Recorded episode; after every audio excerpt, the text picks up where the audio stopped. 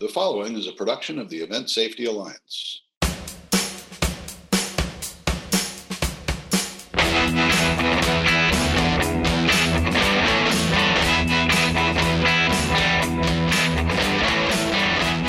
Hello and welcome back to the Event Safety Podcast. I'm Steve Adelman. Today we're going to talk about severe weather. We're going to talk about severe weather in the context of a couple of issues. One is, well, meteorology is real science. It's not like when, well, those of us who are old like me, when the meteorologist was basically last week's sports desk guy. Um, meteorology now is quite reliable. It is real science. It is reliable science on show sites.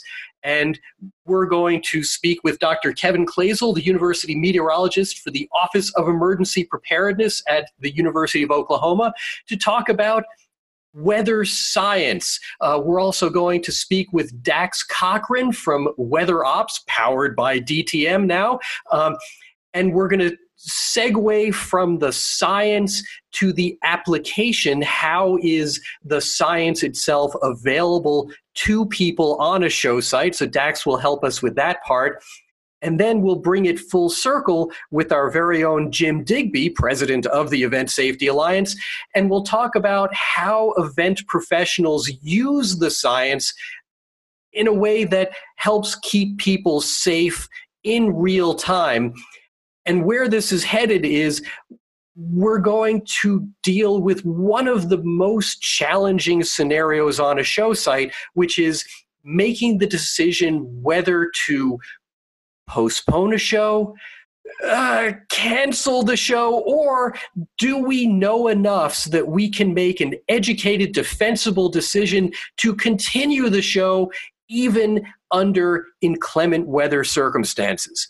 So, today we're going to talk about severe weather with the goal of getting you to the point where you know why you're making a decision whether to continue the show, hold the show, or even cancel the show. That's where we're going with severe weather today on this event safety podcast. So, with that, let's begin with Dr. Kevin Kloesel, who makes all of the go, no go decisions regarding weather on the University of Oklahoma campus.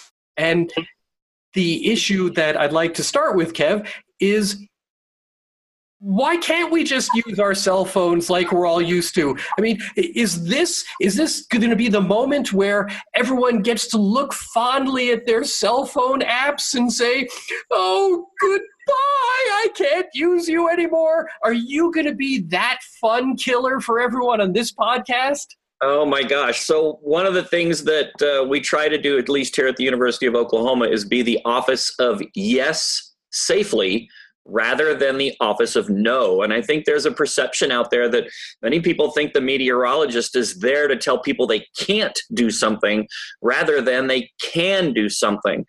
And the expertise that's out there now with all of the, the new radar technologies and satellite technologies and computer modeling and, and on and on and on really give meteorological professionals the opportunity to help the entertainment space, the sports space, the venue space in having an event and having it as safely as possible rather than always coming in sort of with a you know oh, okay no we can't have it. We're going to cancel it. We're going to postpone it or whatever the case may be. And so i think there's a lot of proactive wisdom when you integrate meteorological information and we, to be honest, like you said, have made it very easy for people to be their own meteorologists. We have these apps. And if you look at the statistics, more people use apps for weather information than they do for search.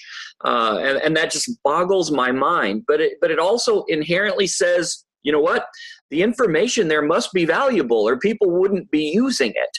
Uh, so we have to make sure that people are using it appropriately not not to take it away from them but to make sure that they understand that the app is only going to provide them maybe 5% of the information that a meteorologist is going to be looking at to assess weather risk and to be and to consider it as a tool in a much deeper toolbox right Absolutely. It's it's like I said there are so many other things that we look at from the meteorological perspective when we're for example trying to assess lightning risk, right? It's not just the lightning detection system and the little icon of a lightning bolt that shows up on an app.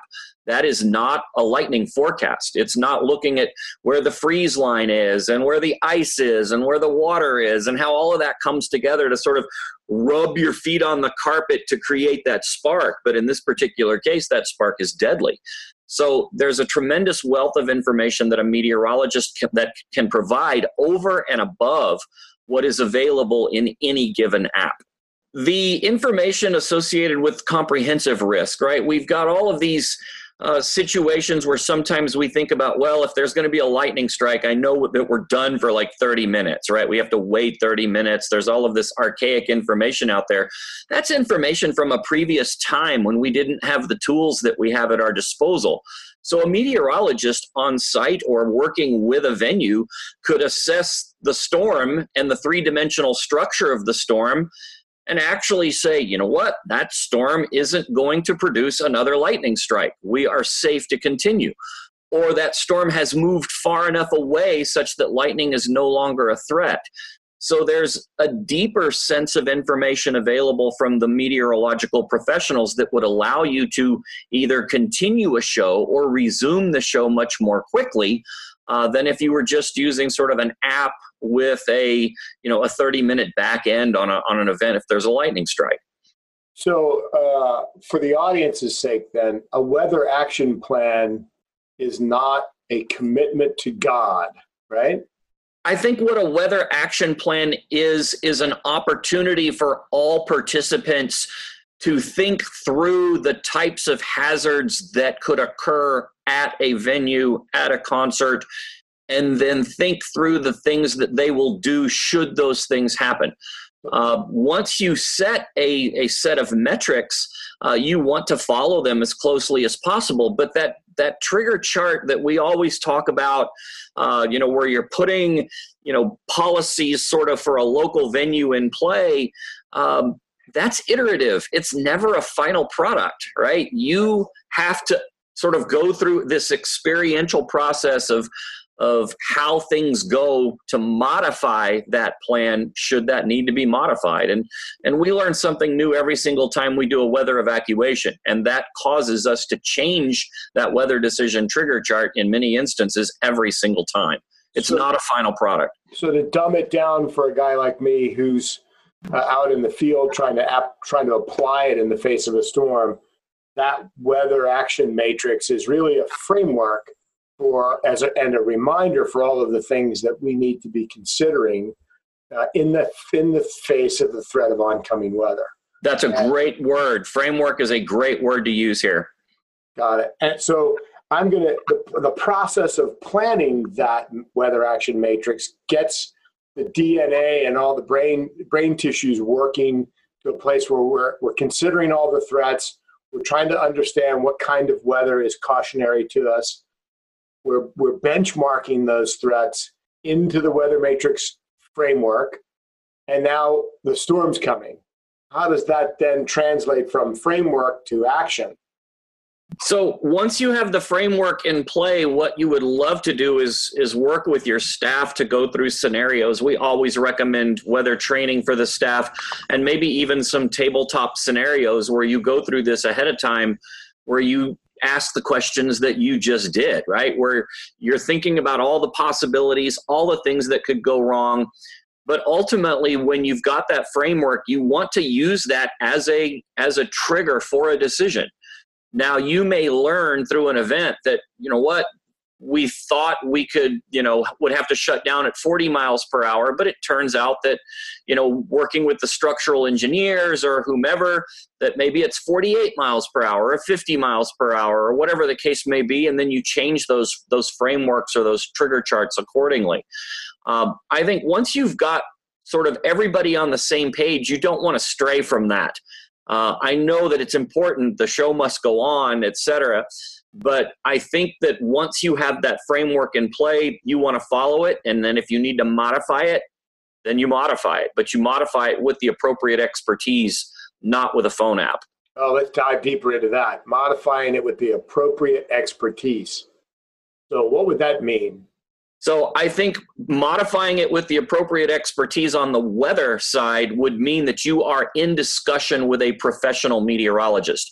You're not trying to wing it on an app that's, you know, only looking at 5% of the atmosphere, right? You're not looking at the entire structure of the atmosphere and, and what's going on around you uh, or you know whether that storm that's right at the eight mile marker is actually moving away you know you don't want let's say you get that lightning strike right at eight and you know that storm is moving away and your trigger chart says oh lightning at eight we got to shut it down. But the meteorological expertise in that situation is going to be able to tell you that look the lightning is going to be at nine in three minutes and it's going to be at 10 in eight minutes and so on and so forth and so that expertise would then allow you to keep going safely, right? The answer is yes, safely, not no, just because a sheet says something. Um, so I think that once you have the professional expertise to assess risk or the appropriate structural engineering expertise to assess, you know, structures, no, if you have those, then use them. I was going to add the engineering question. So, I, I, extrapolating from what you've just put out there, if I had an engineer on site, let's say, um, and I was staring down the throat of impending weather, and that engineer was assessing the structure as the conditions changed, alongside of known uh, competent information coming from a meteorological expert, and the engineer who had previously stated perhaps a, a, threshold of 30 miles an hour is now looking at his structure and and it doesn't appear to be uh, having the same reaction he anticipated it would. That engineer is then capable of saying well maybe it's actually maybe we're okay for now. Let's keep watching. Let's keep an eye on the storm and i'll keep an eye on the structure and i'll let you know if i start to get worried. That's another scenario where the, the sheet is not god. Is that right Absolutely. I, th- I think if you have the appropriate expertise, right, you or I may look at that structure differently than a structural engineer would. Similarly, I will look at the meteorology differently than somebody who's looking at a phone app. And in many cases here at OU at our football games, we even deploy our meteorology folks as spotters. So we are not just assessing what the models say or, or what the radar says or what the satellite says. We will be looking at the storms themselves to watch the evolution. Uh, and in one case recently, I was working with the Women's College World Series uh, here in Oklahoma City. We actually went out back and took some time lapse photography of developing storms so that we could actually see the inversion suppressing that development which meant that we were going to be able to continue rather than start thinking about lightning. Um, and so that's not something that an app is ever going to tell you, but it's something that a professional meteorologist looking at the, the vertical structure of the atmosphere can. And going ahead and then telling everybody, look, I know what this computer product says. It says it's going to produce lightning in 10 minutes. But I know what I say, and I'm looking at this same storm and it will not produce lightning. There's no way. It doesn't have the dynamical characteristics necessary to produce lightning. So, uh, one, one last thing, Steve, sorry. Uh, then I'm reading all of this to say that in the face of an oncoming threat, that those who contributed to the threat matrix, it's, it's possible to make judgment calls and it's possible to adjust the threshold, providing you're doing that with expertise um, and everybody's in alignment with that. So that, that I also read that to say that the, the right meteorologist and the right engineer and the right folks in the decision make matrix are show go people. We want to get to the show providing all of the information is there to, to ensure that we can do so safely. And we're not in the business of canceling shows unnecessarily. Nobody wants to do that. And I know that our that I know that our insurers are suffered a pendulum swing when we first brought this meteorological discussion to the industry, where everybody used it as an opportunity to sorry, not everybody, many used it as an opportunity to cancel shows without without necessarily having to do so. And now I think we're experiencing that pendulum finding center where the experts can be on the ground, the framework of the action plan exists, and there can be this collaborative dialogue, this active live dialogue in the threat. And we can sway as needed so long as it's always erring on the side of caution. Sorry, Steve. So let's let's talk about how this this appropriate expertise that we just referred to. Let's talk about how this actually gets from you know a, a professional meteorologist to someone who is working on a show site. So let's loop in Dax Cochran from DTN. Dax, you have meteorologists. So whether it's weather ops or you know a competing similar service, we don't have lots of Kevin Kloesels. We perhaps would be better off if we did. What is the character of information that one can get onto a show site when they're looking up and seeing, uh oh, the clouds look bad? What do I do with that? Yes, this um, service is really what allows you to go through the scenario that we've just been discussing. I'm really, um, really glad that that this conversation went that went that route because we're routinely having these conversations with customers. Um, your professional weather service is going to be able to take your specific triggers that you've you've worked hard, you've planned, you've got your trigger chart. It's what you're training your staff on. It's what you're doing your tabletops on. It's what you're rolling into your show with. Um, they should be able to take all of those triggers. They're informed of what your various triggers are, what they what thresholds they need to be alerting and forecasting at. Um, but then the tools also exist that allow you to have these conversations that, that could result in, in modifying a portion of your plan because you do have that meteorological expertise with, with this kind of service and a real uh, just a real world scenario there um, your your forecast service is going to provide you with a forecast every morning uh, for things like strong winds, lightning threat. Um, they should have a pretty good handle on on detecting if that's a possibility for the day, and also what time you should anticipate that, uh, at least within a, a time window. Um, and I instruct everybody if you see something on that forecast that you don't like for whatever reason, that is the time that you loop in your your meteorologist because from there you can start to make that plan for the day. You know what time you're having your stakeholder meetings. You know who you're communicating with on your end. Um, these forecasters can work with you to make sure they're getting you updated information as you need it so that you can have these conversations uh, for all types of scenarios. You know, Kevin ran through a good one that's pretty common uh, in, in, terms of lightning, for example. Most people roll with the eight mile and, and 20 mile as part of their, their trigger chart and their plan. I would say most of the time that Kevin can correct me. That probably assumes that any uh, that you know any storm that develops is probably moving in the 30 35 mile an hour range well what if today that these these forecasted storms are coming in at 50 miles an hour you know what your evacuation time is you know what you have your your trigger set at for lightning. So so what type of modification might you need to make to that trigger chart? Maybe expand those range rings out a little bit to make sure you have adequate lead time to make those decisions and do what you need to do. So dax the forecasters that you refer to um, and, and, I just want to clarify for those who might not have seen this setup in operation yet. Sure. The forecasters you refer to are not necessarily on the ground at the event site. They're the forecasters at the offices at the weather headquarters. Right. And so what what we're what the technology allows us to do now, obviously the most ideal circumstances is when the forecaster is in the, able to be in the field with you and have eyes on the storm and access to the data that the meteorological data that professionals read.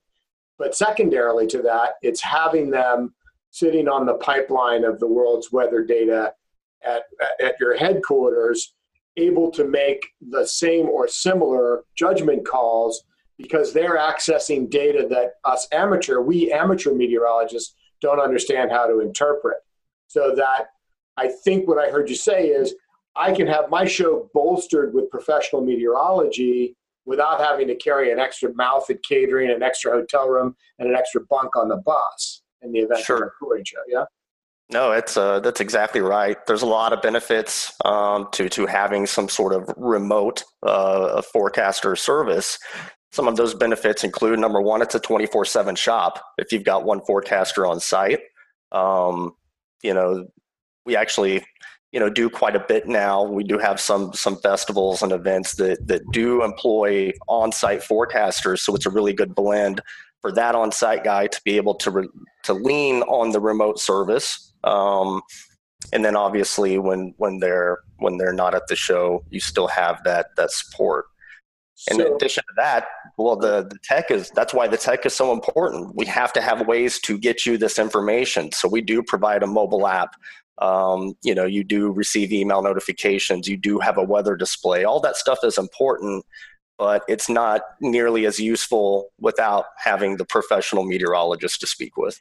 So while we're talking about flexible plans, as it were, malleable plans, um, I, I, I know that everyone on this call and the majority of the people who are probably listening care first about human life.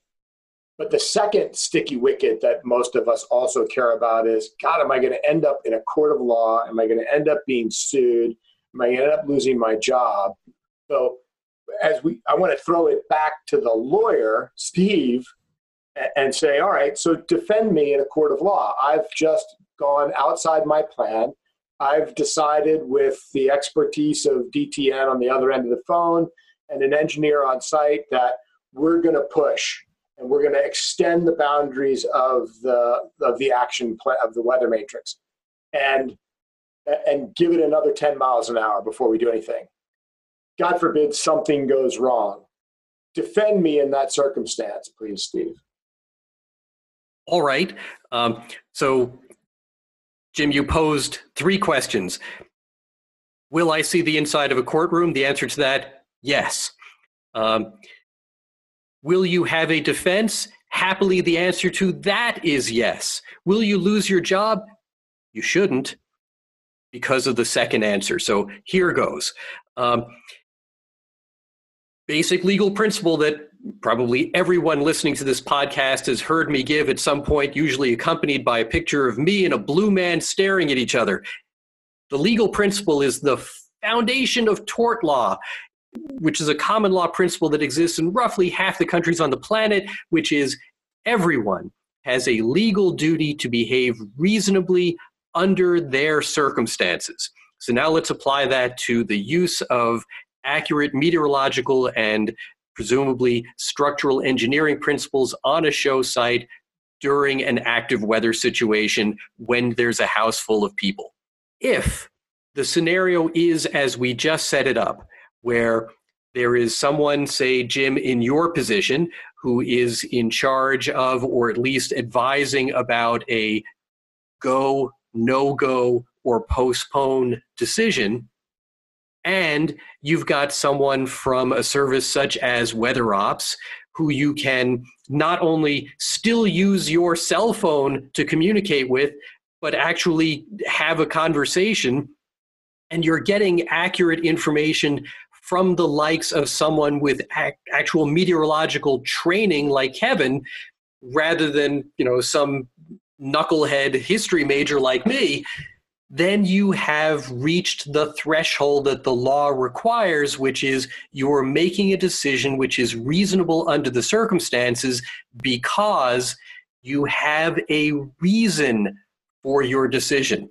In this case, the reason would be yes, we have accounted for time because we're not relying on a phone app that has a, a built in delay. We have accurate current weather yes, we're actually accounting for the fact that the Earth is curved. And so we have the right layer of atmosphere, not just whatever layer the, the app is giving. And we've got it located for our site because we're using a service such as WeatherOps, which is telling us what the weather is in real time at our location.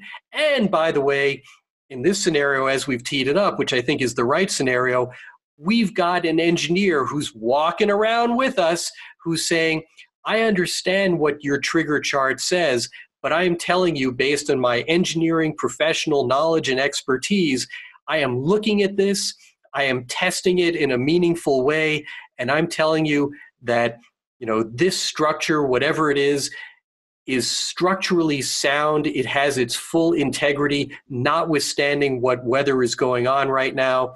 And so, under those circumstances, there is sufficient reason so that I, as a lawyer, can defend the decision in this case to continue with the show. The show can go on, and if, God forbid, something goes wrong, that is still a defensible position because all of the science, all of the expertise that we've been talking about on this podcast will have been brought to bear reasonably.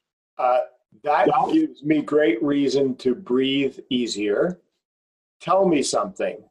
Does the defense, I've been doing it this way for 20 or 30 years, means I can do it like this always work? Let me think about this. No, no, it does not.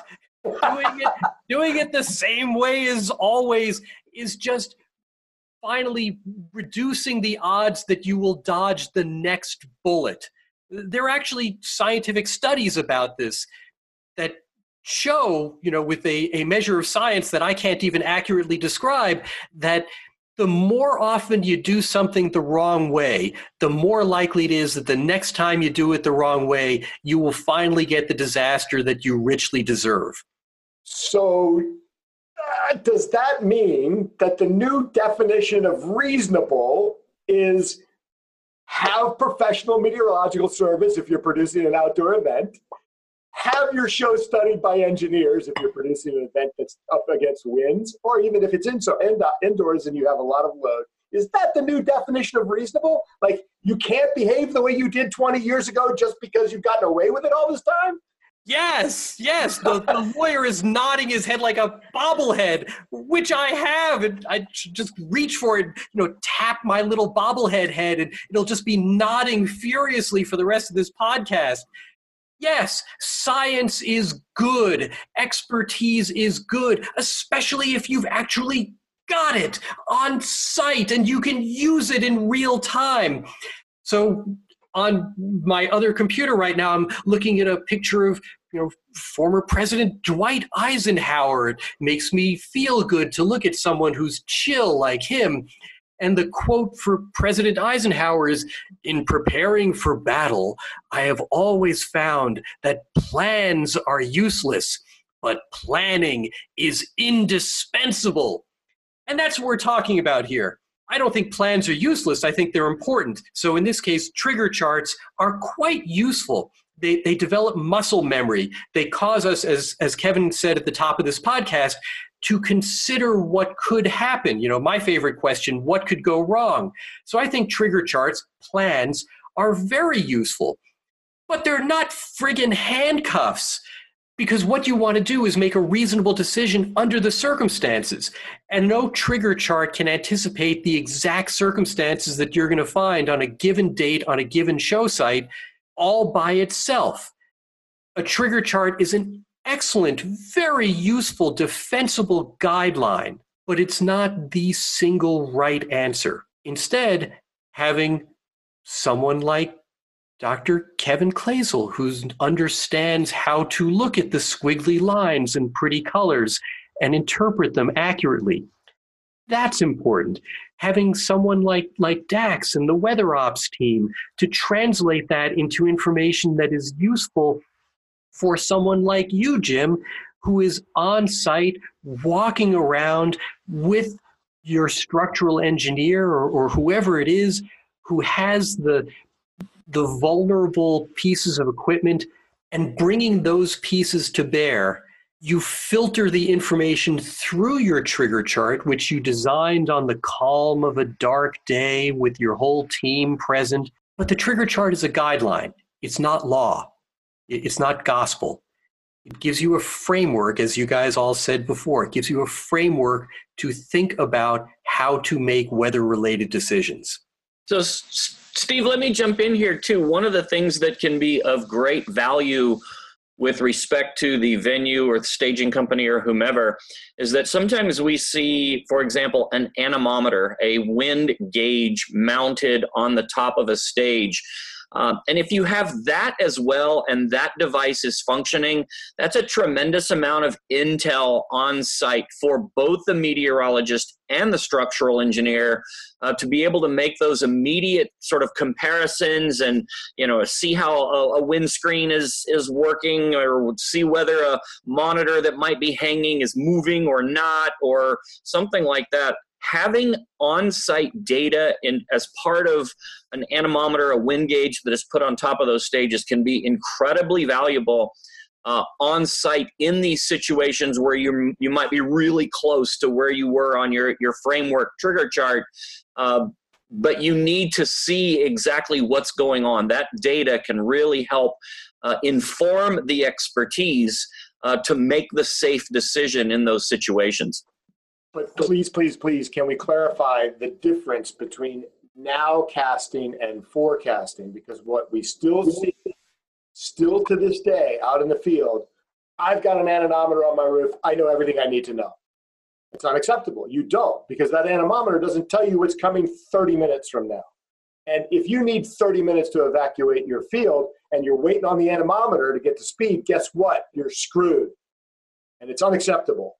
So now we've got to get to a place where an anemometer is like the phone, another tool in the toolbox, but you need the entire toolbox to do to be reasonable in your behavior in the face of weather. Would you agree? Right. I agree, Jim. That is an important clarification because that anemometer information with the wind then fits in with all of the other things that a meteorologist would be looking at. And it would also be you know part of what the structural engineer would be looking at it in those situations.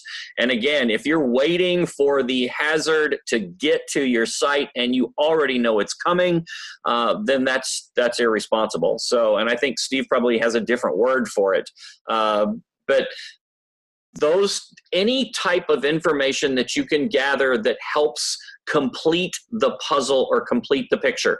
So for example if you only have the frame on a jigsaw puzzle that's not a very interesting jigsaw puzzle. But that frame is very, very important in terms of setting what the rest of the image and how the rest of the pieces fit.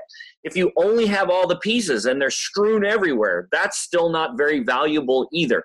What you have to have are the information available to provide the frame and have the pieces, all of them, go in the right places. And the pieces that we're talking about here are structural engineering expertise, meteorological expertise, meteorological data.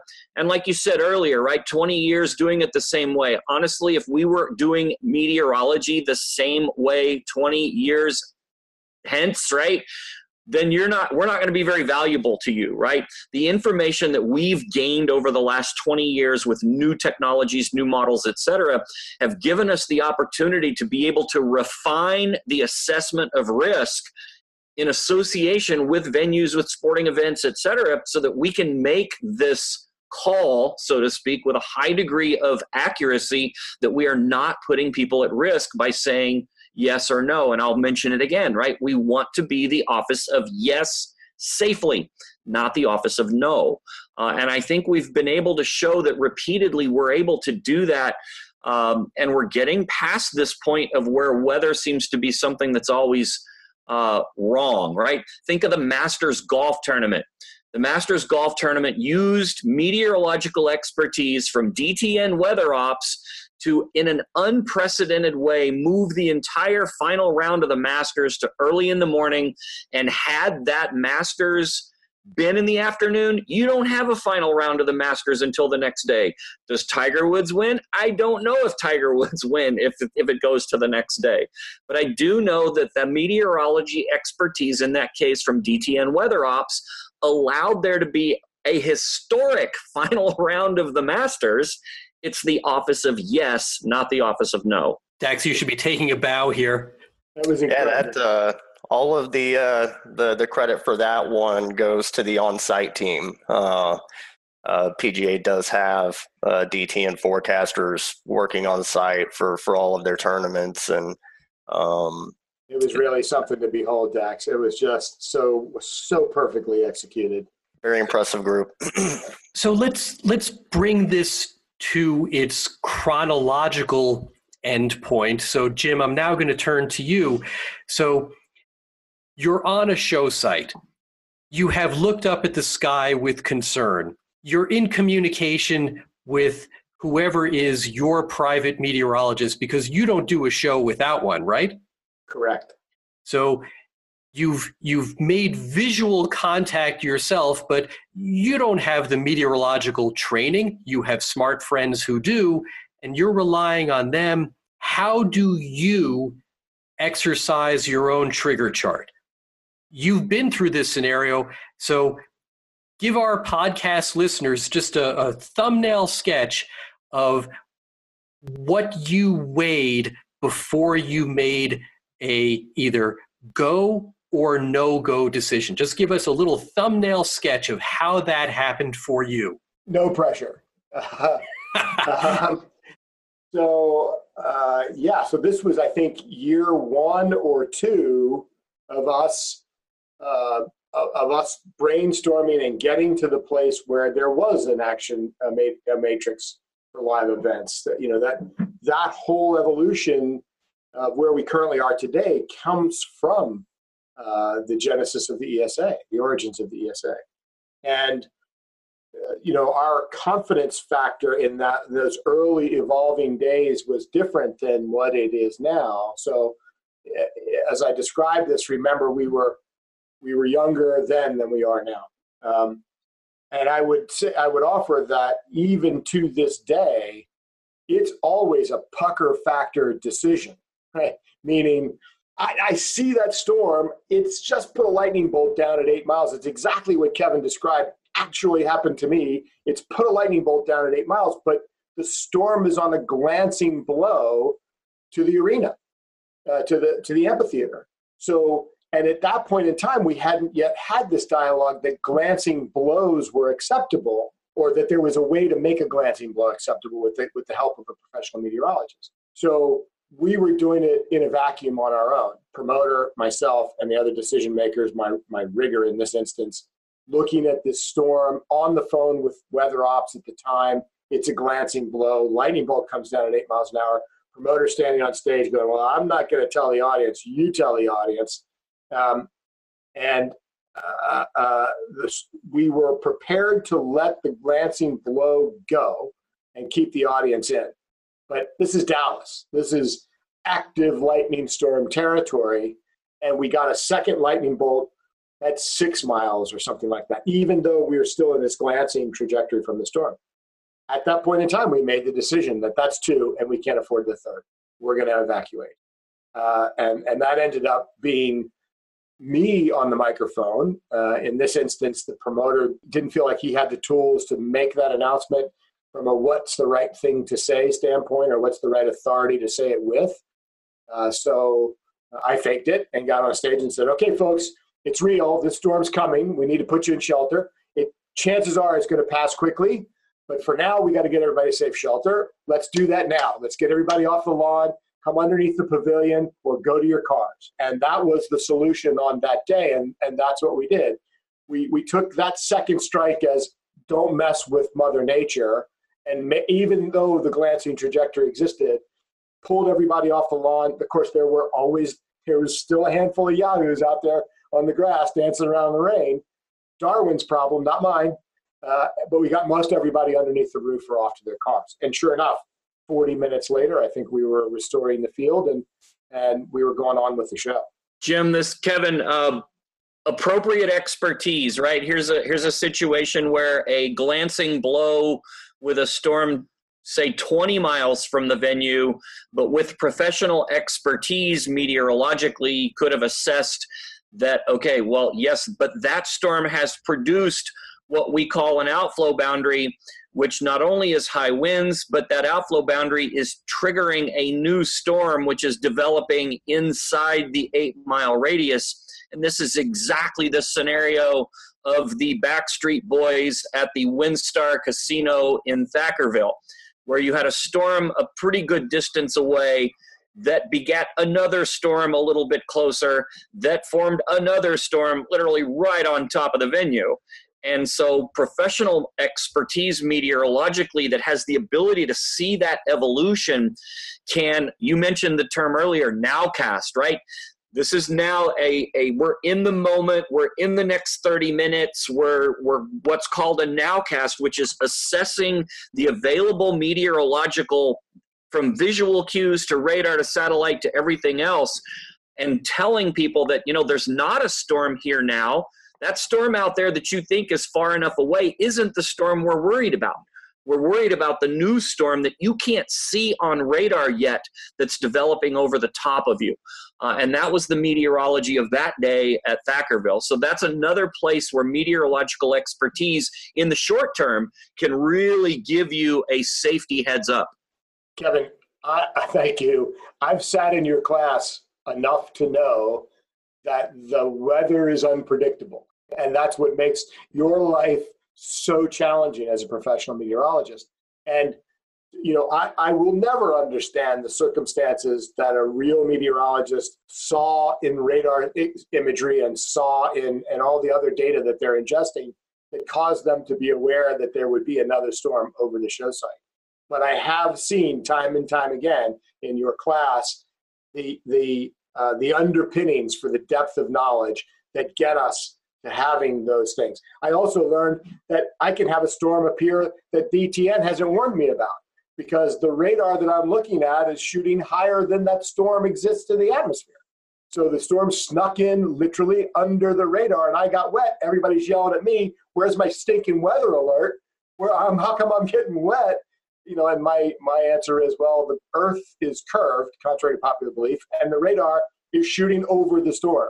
Uh, still I'll get yelled at. It is the nature of the beast that the decision maker gets yelled at. Welcome to the short end of the stick, Jim. Um, I think what I'm going to do is I've been taking notes during this conversation. And in addition to the good things that we have talked about, my list of follow up items has grown long enough that I think what we should do is conclude here but I'm going to tease the next conversation that we really need to have that follows from it. So I'm going to give you my list, and then I'm going to go around and ask if you have anything that you want to add to this list, because we're clearly going to have to do another podcast on weather and weather related issues. So here's my list. Um, we've talked about announcements. Jim, you were just talking about that. What goes into a severe weather announcement? When do you make it? Who makes it? Um, what are the criteria of making a reasonable weather related announcement? Um, I personally have had conversations with someone I respect a great deal, and we have diametrically opposed positions on who ought to be giving the announcement that the crowd has to go someplace else and the show is not going to continue right now. So, topic number one on my notes is weather announcements. Topic number two in my notes is an evacuation plan. An evacuation plan has to be forward thinking enough. It can't be nowcasting, as Jim said. It has to be forward thinking enough so that everyone who is reasonably foreseeably on a site, whether they're patrons or staff or the artist, have to all be able to get someplace safer with enough time to get there. So, topic number two is evacuation planning for the people who are likely to be on site. Topic number three on my notes is related to topic number two, which is shelter in place. How do you get that? Um, if there aren't built structures nearby. I mean, some green fields festivals are kind of out in the middle of nowhere. What do you do? What are the realistic alternatives available when you don't have any good alternatives? And then topic number four is one that we actually discussed doing, which is just the nuts and bolts of how do you create a trigger chart? How do you decide what should go on it? How do you determine the criteria that should go on it? Who should you consult when essentially you're gathering your team together around a conference room table to figure out what sort of trigger chart do we need for our event or for our venue how do you build one of these? So those are the four items in my notes. So now I'm going to go around the room and ask each of you guys if you have any additions. So I'm going to start where I began this podcast. Uh, Dr. Kevin Kloesel, do you have any additions to uh, to my notes that you want to add to this? Uh, Steve, I love that list because especially the second thing you talked about, which is the evacuation plan. Um, for example, we can't have a venue plan. We have to have an event plan our football stadium, if it's got football in it, is one thing. If it's got graduation in it, that's something completely different because the football crowd is a much higher mobility. It's younger. The graduation crowd is everybody's grandparents and great grandparents, and you know, it's it's first generation college students who every member of the family who's over 80 and living attends, right? Uh, so you have to have event plans, not venue plans for those things because every act is going to bring a different group of people. Uh, trying to choose the best choice from a number of bad choices. Uh, like you said, I mean, gosh, Rocklahoma comes to mind, right? Out in the middle of a field, storms every year. You can count on it. Uh, you know, the, the area floods when there's, you know, a tenth of an inch of rain. And nobody is ever happy with any decision that's made. You know, sort of circling back to the earlier that you know Jim was talking about. Um, I don't think we have a good answer for that, right? The, the best of bad situations, um, other than try not to be in that situation in the first place. And that's where the expertise comes in, right? You have to, you know, the masters, right? You, again, I mentioned it earlier, the, you know, move it to the morning, move, you know, try and do things that you can to stay away from the highest risk periods uh, because the meteorological expertise is such that they can begin to identify the time windows of those highest risk periods, and you just try and stay out of them. So, um, but like I said, I don't have a good answer for that. So, but those are, I think, the two things that that I wanted to stress is you can't have a venue plan. It's got to be an event plan. And when you're dealing with trigger charts, they need to be event based, not necessarily venue based. Kevin, that's that's terrific. Um, and I will add those comments to my notes. Uh, turning next to Dax Cochran. Uh, so, Dax, got anything good to add to our list from the weather ops standpoint? Yeah, it's um, you know really one thing that we run into quite a bit is consistency in weather information and even understanding the the weather sources that you're using. As we started the podcast talking about everyone has a weather app on their phone now um, which again is one of the reasons it's so important to have access to a meteorologist um, for your event that you can consult and, and uh, use to help make decisions. Um, but with all of these different weather apps, a lot of people just really don't know what data is available in that app, how it's processed, what kind of delay they're looking at, on top of something like radar data, which is already delayed. Um, there are lightning apps out there too. Is that a high precision lightning feed that that app has is it is it showing all of the strikes. So you know that's one thing we run into um, you know quite a bit just because uh, there's so many sources out there that just coordinating and making sure everybody's looking at consistent information is is really important. Great. thanks dax. Uh, jim let's uh, let's wrap this with you.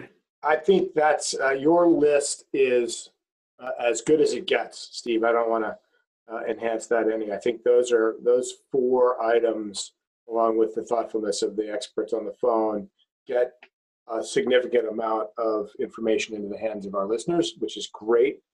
Um, and I would only add that you know, when you think of trigger charts, you should also be thinking risk matrices, right? So that's really the basis for how I drew up that first ever weather matrix was based on what you taught me, Steve Adelman, on how to create a risk risk assessment chart.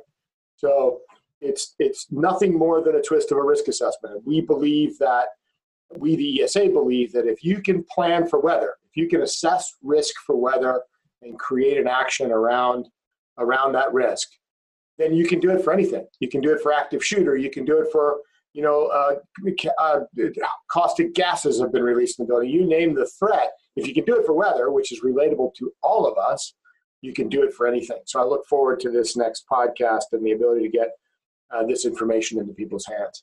Well, so there you have it, podcast listeners. We have opened a topic. Uh, we have not resolved a whole lot. Um, hopefully, we've shed some light into the dark crevices of your weather decision making. But obviously, this is related. Jim Digby is exactly right. This is closely related to all of the risks that we must assess and then try to mitigate during an event, whether at the planning stage or the implementation stage. Um, so, this is a conversation that will continue in different guises um, throughout many of these podcasts. Um, so, we hope that you like this introduction because there's more like this coming your way. Uh, with that, we're going to wrap up today's event safety podcast. So I'm going to thank Dr. Kevin Kloesel, Dax Cochran, Jim Digby, of course, our engineer, uh, Jacob Warwick, who is silently making all this magic happen. Uh, I'm Steve Adelman. Thank you for listening to the Event Safety Podcast, and we hope that you will join us again very soon. Be safe out there.